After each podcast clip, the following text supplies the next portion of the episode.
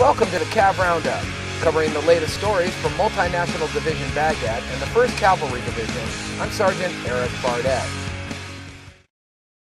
In an ongoing effort to keep their combat life saving skills sharp, paratroopers here in Iraq train on a regular basis. Specialist Mitch Taylor reports. Paratroopers assigned to Brigade Support Battalion, 3rd Brigade Combat Team, 82nd Airborne Division conduct combat life saving classes every week. The medics that teach these classes know how important it is to be prepared for any situation.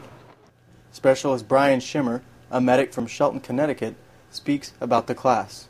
Well, CLS is an integral part of this uh, strategic battlefield. You know, um, you never know what situation is going to arise. You never know when someone's going to get injured, and to put uh, these these soldiers, these troopers, in scenarios that could occur on the battlefield is uh, so so important. You know, it helps it helps them deal with whatever whatever can be thrown at them. For 3rd Brigade Combat Team, 82nd Airborne, Multinational Division Baghdad, I'm Specialist Mitch Taylor. Whenever they get the call at an Army based Defense Operations Center here in Iraq, soldiers are ready to respond.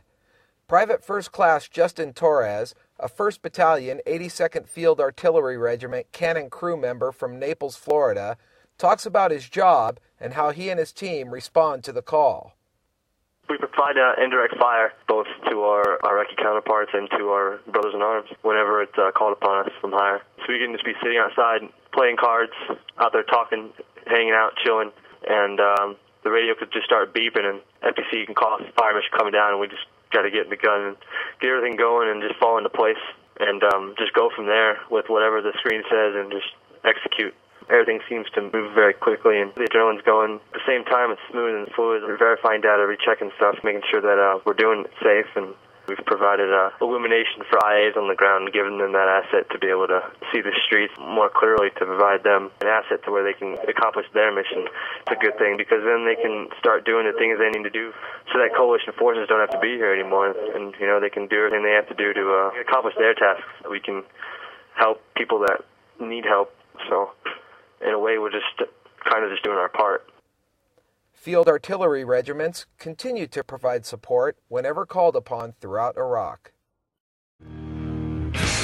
Well, that's it for today's Cav Roundup.